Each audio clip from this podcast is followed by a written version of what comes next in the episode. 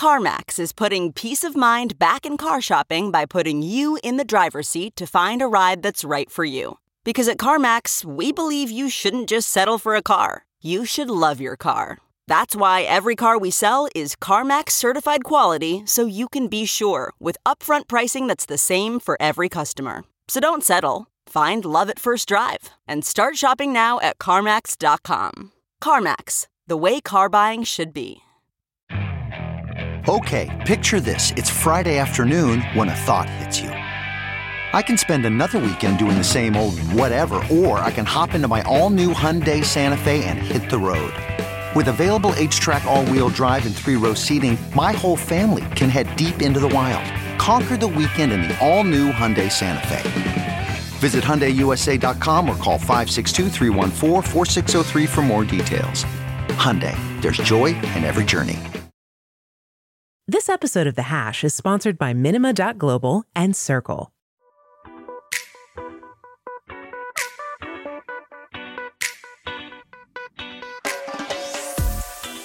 This is the Hash Podcast. Stay informed with the latest on Bitcoin, ETH, the metaverse, Web3, and more with stories that matter to the crypto world. All on the Hash for your ears. You're listening to the Coindesk Podcast Network. Hey, everybody. Happy Monday. We made it through the weekend. Things still a bit crazy out here in the world of crypto, and we're here on the hash to get you up to speed. I'm Zach Seward. That's Wendy O, Jen Sanasie, Will Foxley. Will is going to lead us off today. Please take it away, Will. What do you got? I am leading off today with some bad news. We keep starting the week off on bad news, but that's kind of where we're at with crypto right now. It's a bear market. Grayscale Bitcoin Trust is down to a discount of 43%. That's record high. And that's because look at this on the right there. Bitcoin is not doing so great either. 50% of wallets are actually in the red in terms of purchases. So if you look at the longevity of coins being purchased since Bitcoin's inception, 50% of those coins have been purchased and now are at a loss. That's a huge negative note for investors out there who probably purchased during like either one of the bull markets and are now sitting on a stack that's underwater. And that leads to different accounts in Bitcoin or different products in Bitcoin that aren't doing so hot either. So we have the Grayscale Bitcoin Trust, which I mentioned a second ago, is down at 43% discount. Of course, Coindesk is now owned by DCG, so we'll make a little disclosure there. Why does this matter that this product is at a discount? Well, a lot of people have it in their 401k. That's the reason this trust product actually gained ground and why it's actually a bedrock of cryptos because people had access to Bitcoin in their traditional brokerage account for the first time ever. So it's sort of like a very, uh, it's a good metric to follow in terms of Bitcoin. So when it's trading at this high of a discount, you have to start asking questions and wonder what is next. And it is everything okay? The one thing that really should be noted in this is the reason this is trading at a discount is because a lot of people thought this would be converted into a Bitcoin ETF. That has not happened because the SEC has not moved forward with allowing any Bitcoin ETFs. So we're still just waiting. I didn't see any hands go up. I'm to throw it up to Zach, get some intelligent takes from you to start off Monday. Could get worse. Orange coin could go further lower. You never know. Things could go south. And there's a lot of rumors swirling out there in the market right now that could indicate that more shoes are yet to drop. It's pretty wild times out here to see who's going to weather this storm and who is going to fold. And I think Bitcoin and those believers are watching closely. Again, I mean, this is the crypto industry. There was a nice piece, I think it was by Dan Kuhn and Coindesk. There's the crypto industry, capital C, capital I, and there's crypto capital C. But what we're seeing now is a huge contraction in the crypto industry where some bad players and those who have taken risky bets are now being punished for it. Crypto, just the thing itself, is probably going to chug along. And Bitcoin is probably the best example of that, right? Bitcoin, which is probably the, you know, by far the leading uh, decentralized asset in the market, uh, is out there soldiering on. And it's going to soldier on uh, for the foreseeable future, despite all the gloom, doom, and gloom in the markets around some actors who are down quite badly. It is wild to watch, and I think people are very attuned to, to Twitter right now to see what's going to happen with uh, with Grayscale and others. Uh, and I think obviously the GBTC uh, discount is pretty significant, as is the fact that more than 50% of Bitcoin holders are now a bit underwater. But yeah, things could go even lower. So be careful out there, everybody. Uh, Wendy, what's up with you? What do you got? I just am very happy that I've been removing my funds off crypto exchanges just because there's so much FUD, there's so much drama. It's like every single time I log into Twitter, something new is happening. I will say that I don't really see a need for a product like GBTC. I just don't understand why we can't buy Bitcoin ourselves and custody it ourselves. And if the banks do want to come in and take a play on it, I don't understand why we need GBTC, but what do I know? I will see you guys at $10,000 Bitcoin and I will be vindicated. I wanted to actually get your opinion. I don't know if you saw the CNBC article this morning that cited Grayscale's blog post. They are saying that despite consumer requests, they will not be showing proof of reserves because of security concerns given what's going on and I mean how vocal you've been about exchanges showing proof of reserves. I want to know how you're feeling about that. They there's I okay, so I understand the security concern for it, but at the same time we are operating in an industry that is built on transparency, that is that utilizes public ledgers. So we're kind of in this era where we're screaming we don't want regulation, we don't want regulators to come in and do anything. But at the same time, we have this really great technology to be super transparent and we're refusing to do that. To me, it's very problematic. I don't like it. And um, if an exchange is not going to showcase their proof of reserves, I don't have a link or transaction ID I can check on or address cons- consistently, I won't be using the exchange. Period, point blank. Makes no sense for me, especially if I'm going to keep large amount of capital on an exchange. I will say I, I will I will I will pipe up for uh, Coinbase Custody shared some data this morning suggesting that they were custodying a lot of assets behind the Grayscale Bitcoin Trust. So there is sort of some information about which uh, which assets are being held, though it is not a full proof of reserve. So I will point that out that Coinbase Custody is out there saying that you know here are the numbers behind both the Bitcoin Trust and the Ethereum Trust uh, as it relates to the Grayscale products. But just throwing that in there, just throwing that in but there. But that's what all these other exchanges said, is they says your funds are safe, they're backed one to one, and then they all file for Chapter 11 bankruptcy. So that's kind of my only gripe with that is uh, like I'm if I'm I can't take anybody's word for it. That's like rule number one. How I grew up, you can't take anybody's word for anything. Actions speak louder than But words unless I see Can't proof of transaction. trust people on the streets. Not trying to FUD. Don't trust people on the streets, but do your own research. All fair. All right, Wendy, you have the next story. Please take it away. And just when we thought we would have not a non manic Monday, we have this story. FTX hacker, the hacker quotes, dumps 50,000 Ethereum and is still among the top 40 Ethereum holders. So the hacker drained approximately 600 million out of multiple FTX global and FTX US wallets just after filed for Chapter 11 bankruptcy and converted to Ethereum. Bahamas SEC claimed they were involved in the movement of the funds. Many people speculate they were in control of, this, of the entire hack. I don't know if I believe that or not. Um, but I think the interesting caveat here is they began swapping the Ethereum for Ren BTC, which is the ERC20 version of Bitcoin, and bridged it to two wallets on the Bitcoin blockchain. And side note with this, Alam- last year, Alameda said Ren's development team was joining Alameda and would work on expanding Ren's usage to several blockchains. Too connected for me. I want to give this over to Will um, for a take. Oh, I'll give you some takes. Okay, I'll give you some takes. This one, we're watching it play out on Twitter. There's this hacked Ether. We know some information about the account, and we also don't know some information about the account. Last week, as we noted on the hash, we might know the person behind this hack because the person accidentally docked themselves, doxed themselves by moving funds to a Kraken account. And so Kraken actually tweeted out that yes, they know who the identity of this person is. At the same time, none of that information has come public. And there's also this rumor swirling around that the Bahamian Securities Exchange or Securities Commission was somehow involved with this hack. We don't know if that's the case. And then there seems to be this third party which actually hacked the exchange on that fateful Friday night two weeks ago. And there seems to be two uh, entities there. So there's a lot of information swirling around. What we don't right now, though, is what's on chain. We have some information about them, them swapping to Ether, them swapping to Ren BTC, which is basically a wrapped version of Bitcoin on the Ethereum network. And then they dump that Ren BTC into actual BTC.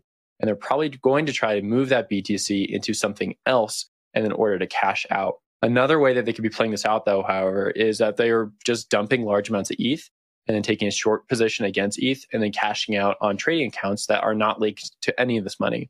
And that actually might be the safest way for this person to do that without having their identity concealed to the public or shown to the public.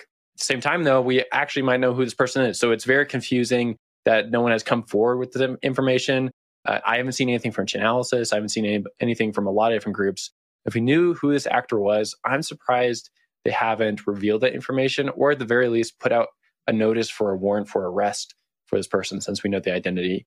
Right now, all we can do on Twitter is watch the chain and watch tokens move around. Jen, I'll throw it over to you.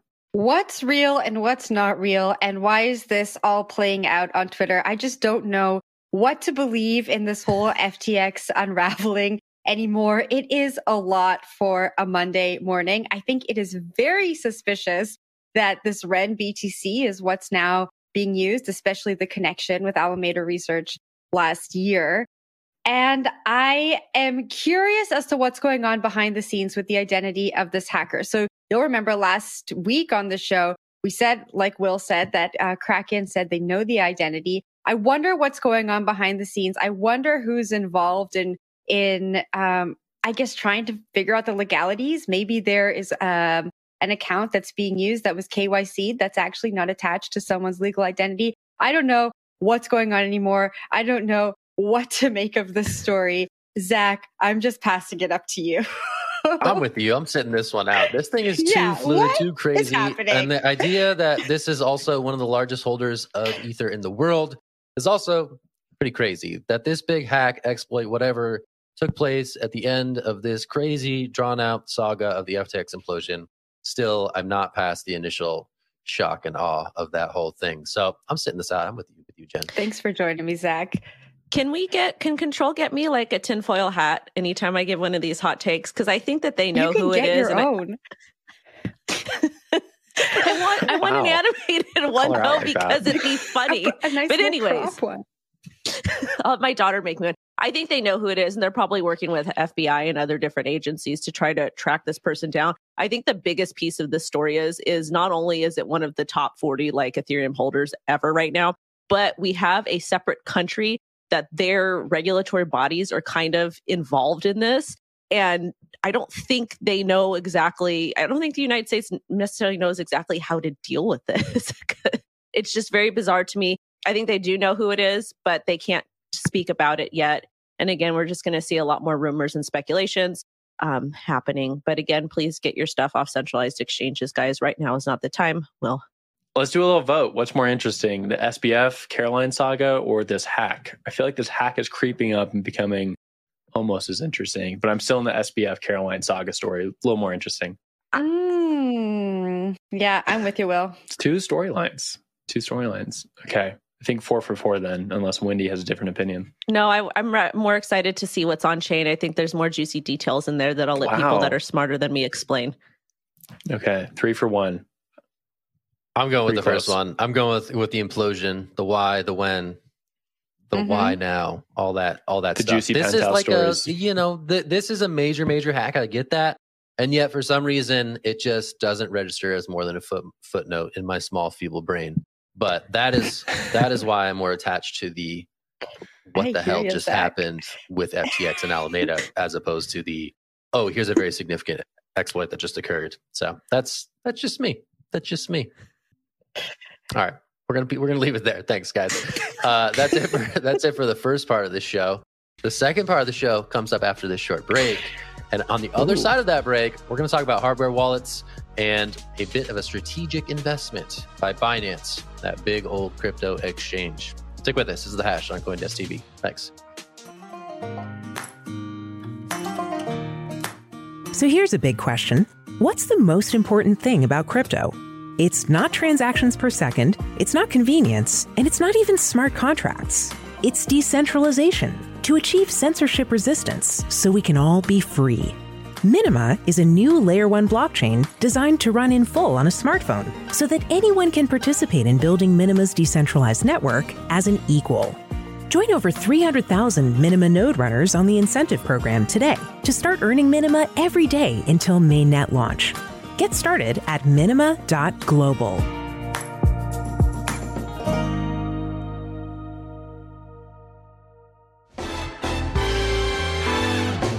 This episode is brought to you by Circle, the sole issuer of USDC and a leader in crypto that's held to a higher standard. USDC is a fast, safe, and efficient way to send money around the globe. USDC is always redeemable one to one for US dollars and has over $45 billion in circulation as of October 13th, 2022. Plus, Circle posts weekly reserve reports and monthly attestations of reserve capital, letting users know that USDC is safe, transparent, and compliant with regulations. Just go to circle.com backslash transparency to see why USDC is a trusted stablecoin. Let's talk about hardware wallets, y'all. We're going to talk about a strategic investment by Binance in Ngrave. We're going to talk about that and so much more. Stick with us. Here's a little thing that's going to play shortly about wallets.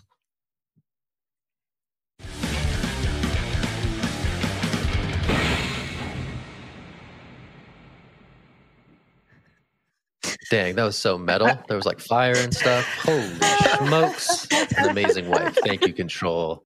Wallet Wars is what it said.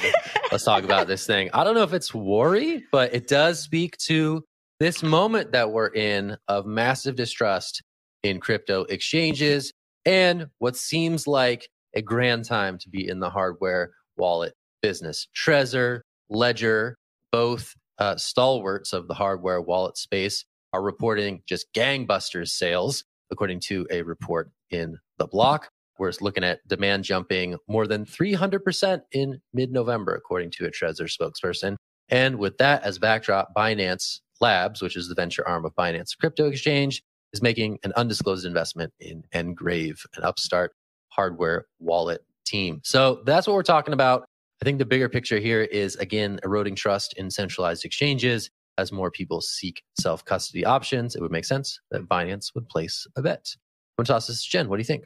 I think it is wallet wars, right? Like, is this the opportunity for Ngrave to dethrone, you know, the Trezor or the Ledger wallets? I know, Zach, you mentioned that hardware wallets are seeing record sales. I think I read last week that shortly after FTX's collapse, Ledger saw their highest single day sales ever. And then on the Unchained podcast, Ledger CEO said people are realizing that we must return to decentralization and self custody. I think it's really interesting that Binance seems to position themselves in these strategic investments exactly at the right time. We saw this when they invested $200 million into Forbes as the mainstream media was really picking up crypto headlines. Now everyone's talking about hardware wallets. They're getting their crypto off of centralized exchanges. And here's Binance behind the scenes making a strategic investment into Ngrave. I wonder if this is going to be part of their marketing play, if Ngrave is going to be a part of their like learn platform, you know, come learn about self custody and also get this wallet. Binance has famously not spent a lot of dollars marketing, and that's maybe why they're in the position they're in now. And they just keep making the right move. Wendy? I think that it's a very interesting play. And one thing about CZ is he's very, very calculated. And the people that he has working behind them are also very calculated. It's like they've taken this very, very slow approach to marketing. And marketing is something crucial. It's something that's important for every single industry, but they're doing it the right way. Like right now, hardware wallets are trending. So to make a strategic investment um, in this product makes sense and it's also good for the platform it shows you know it shows users that he does care that the platform does care so again we are going to see this big shift from people um, using centralized exchanges to custody their coins and now moving over to more decentralized options like cold storage wallets etc and it's going to take a while and i am seeing a little bit of pushback from my audience on tiktok they keep yelling at me saying i've got paper hands removing my stuff from exchanges and not wanting to actively trade right now and consolidating some of my stuff. But you know what? I feel so much better either sitting in cash or in cold storage at times like this. Yeah, the only comment I have on it is it sort of seems like this market's anti cyclical where things go up for hardware wallets, like in terms of sales when prices are down. And certainly the catalyst here is like what's happened with FTX, where people don't want to have their coins on a different exchange and that exchange might go belly up in a second. I think a lot of people learned their lesson this time around, and that happened last cycle as well, right? Where people gave Bitcoin into an ICO or they tried to buy an ICO token and then it was dumped or whatnot. You know, you can lose your tokens very easily unless you are custodying them yourself. That being said, it's also pretty easy to lose your coins when you're custodying yourself and you open yourself up to other like attack vectors. So just be mindful out there. Only words of wisdom I have for the crowd. But Zach, give it back up to you. Yeah, I mean, self custody is a huge feature of the cryptocurrency space, right? It eliminates all counterparty risk. The only counterparty risk is yourself and your ability to not mess it up when you have it on a hardware wallet. That is certainly a risk, but you're not undertaking counterparty risk that we all undertake when we interact with financial institutions, both in the established traditional finance world and in the world of, of crypto finance, as we're seeing unfold here just in dramatic fashion. So it's something definitely worth playing with set aside a little degen time if you've not yet toyed around with a hardware wallet and figure out what it feels like to actually hold those assets and to hold your keys uh, on a device of your own keeping rather than entrusting them to an intermediary or a custodian. It's definitely um, worth feeling. And, you know, no better time than the present, right, Wendy? Got to do it. Got to do it, guys. And again, you got to hold yourself accountable and not blame anybody else if you lose your private seed phrase or do anything ridiculous. Some of the TikToks I'm seeing, guys, and the lack of um, personal accountability is just wild. Shameful. I think it's important to note if you're getting your first hardware wallet, you don't need to have that hardware wallet forever to have access to your funds. So I think a lot of people who who are just getting into hardware wallets are afraid, I'm going to lose this. I lose USB keys, hard drives all the time. As long as you keep that secret phrase safe, you have access to your money. All right, let's transition into our last story. We're talking about a TradFi figurehead. Feels like a long time since we've done that. American billionaire investor and hedge fund manager Bill Ackman has turned a leaf and is endorsing crypto. In a Twitter thread, Ackman said he's a fan of Helium, the decentralized Wi Fi mesh network has been accused of some fraudulent endorsements from tech giants like Salesforce and also reportedly exaggerated its relationship with Dish Network. We spoke about that on the show months ago. HNT, the native token, is down nearly 95% over the past year, according to CoinGecko data. And it seems to me like an odd time for a TradFi figurehead to come out in support of a project with such a checkered past. It just feels like not the right moment. But uh, Will, I'm going to pass it to you. What did you make of this thread?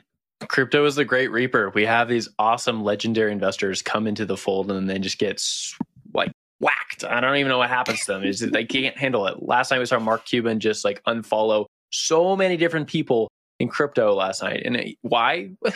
All his coins are down, right? Like he bought the top. And that happens with a lot of these investors. They come into crypto, they think what's going on. They think they can apply like their old models to it. Crypto doesn't work that way. Crypto is pretty wild, and you have to be, you have to hold on for dear life. I know that's not actually what HODL means, but you do have to hold on for dear life in many situations because no one's used to it, right? Bitcoin hit sixty nine thousand dollars a year ago, and now we touched fifteen thousand dollars last night, right? And we have like a lot of these lending firms blowing up. We have all these projects and tokens everyone thought was going to legitimize the space explode. And that is part of what crypto, what makes crypto awesome. It's also what makes crypto unappealing for so many people out there. And it's lastly what makes crypto very hard for investors in traditional space to value crypto now. They seemingly always make the wrong bet. And with this instance, Helium Network does have some troubling aspects about it. They've exaggerated some claims, they've made false claims. There seems to be some things that just flat out did not exist. And there seems to also be some issues with that, like the token itself token, like it's a cool model, but if there's not a buyer for the token, then it's sort of just bleeding value all the time. And there's a lot of investors who bought Helium token or bought the node network last year, and now they're racing to zero along with everybody else. So it's odd to see him throw this tweet thread up last night, and he got burned on crypto Twitter for doing so. Zach, throw it up to you. All right. So full disclosure, I've done a little bit of events programming for Helium, so bear with me. I have no HNT bags, no financial stake in this thing, but I will say that you guys might be sort of missing the missing wait, seeing missing seeing the forest for the trees, missing the forest for the trees. I always mess that one up. But that's what I'm accusing you guys here because the point stands. Step, step away from HNT as an example. His point is that tokens have a powerful ability to incentivize cooperation across disparate actors. And HNT, I think, has been a poster child of some of the more traditional finance leaning people in the space. I remember this uh, New York Times glowing profile about uh, helium being the one true use case that proves crypto utility uh, some months ago, right? So we've seen that in the in the mainstream press as sort of a talking point. But I think basically what he's trying to say is like tokens work magic, right? They get people to do things, they get people to bootstrap networks, they get people to bootstrap liquidity in a way that doesn't exist with existing internet technologies. And that's why he's saying it could be as revolutionary as the internet or the telephone uh, after all this craziness shakes out, right? I think a little bit of this is rich guy talking his own book because as he mentions later on, he's invested in a project that leverages helium, right? So rich guy talking book to me is the story here rather than beefing with the particulars of helium and the project itself. But hey, that's just what I'm saying. I think the broader point, we often discuss it. Tokens have a way of incentivizing collective activity. I don't know. What do you guys think? I was going to get there, Zach. I just want to say I was going to get there. I think some of what he said in his Twitter thread is true. And there was a tweet that Control threw up on the screen earlier, and, and his outlook on crypto, I think, is right and aligned with what we say on the show so often. It just feels weird in the current climate for him to be backing or or vocally backing in public on Twitter where everything is unraveling helium and then he promoted two other projects. The Origin Foundation, he said he has a stake in the Origin Foundation, which it's not really clear what they do. And then a position in Goldfinch Finance. I don't know. It just felt like a weird time, but I'll stop rambling. And Wendy, I'm sorry I cut you off. No, that's okay. I just don't understand why all these really successful people in traditional finance are not really able to take a step back and look and see that crypto still does operate in a four year cycle. It's something that's happened for quite some time. I don't understand like I am not the smartest person in the room ever, and I, never do I want to be. But I don't understand how I get this, and I'm able to make a little bit better um, investment decisions in some of these fancy suits. It just is absolutely mind blowing. But kudos to them. Kudos indeed. Fancy Last point, I want to throw man. some shade back up to Zach. I think the token model is fine, right? Like the token model works, but his choice here is like, why did you pick HNT versus any other Thank token you, in the ecosystem that like Thank makes you. a little bit more sense. Like HNT has like a it does have a track record of exaggerating claims at the very least, as detailed in this article. And so for him to put this out just seems like he didn't do any due diligence. And we've seen what that causes with like FTX and all these other firms blowing up. So that'd be my one rebuttal. And now we have to close up shop. So I think I win the argument. Wow, you got last word there. That was well timed by you. I will say the lime shout out was definitely a bit sus. So that one had been thoroughly debunked. So maybe he got a little bit of what he deserved. Wow, we all came together. Hugs all around. Thanks for watching the hash on a Monday. It's still crazy out there in crypto. I'm definitely glued to the internet too much at present. I'm Zach Seward. That's Wendy O. Jen Sanasie, Will Foxley. We heart you. Thanks for watching the hash. We'll talk to you tomorrow. Thanks. You've been listening to The Hash on the Coindesk Podcast Network. We would like to hear from you, so if you have any questions or comments, please reach out to us at podcasts at Coindesk.com, subject line The Hash, or leave us a review on your favorite podcast player. Thanks for listening.